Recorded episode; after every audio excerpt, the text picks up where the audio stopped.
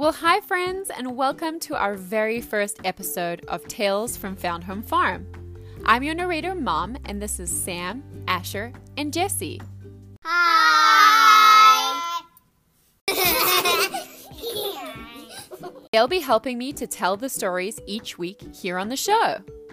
The tales you'll hear from the farm are based on very true events. Well, okay, maybe mostly true events. Okay, okay, some true events. But what is a good tale without a little magic and imagination? Tales from Found Home Farm is a collection of short audio stories written by me with help from my three little boys, inspired by their adventures of life on a small country hobby farm.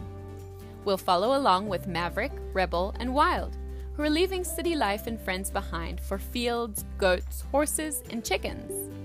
While excited about what's to come, they're understandably not so sure about change. Every day they'll soon learn is a new farmy adventure. Check back on Friday, December 20th for our very first tale called Coming Home, and then every Monday after for new episodes.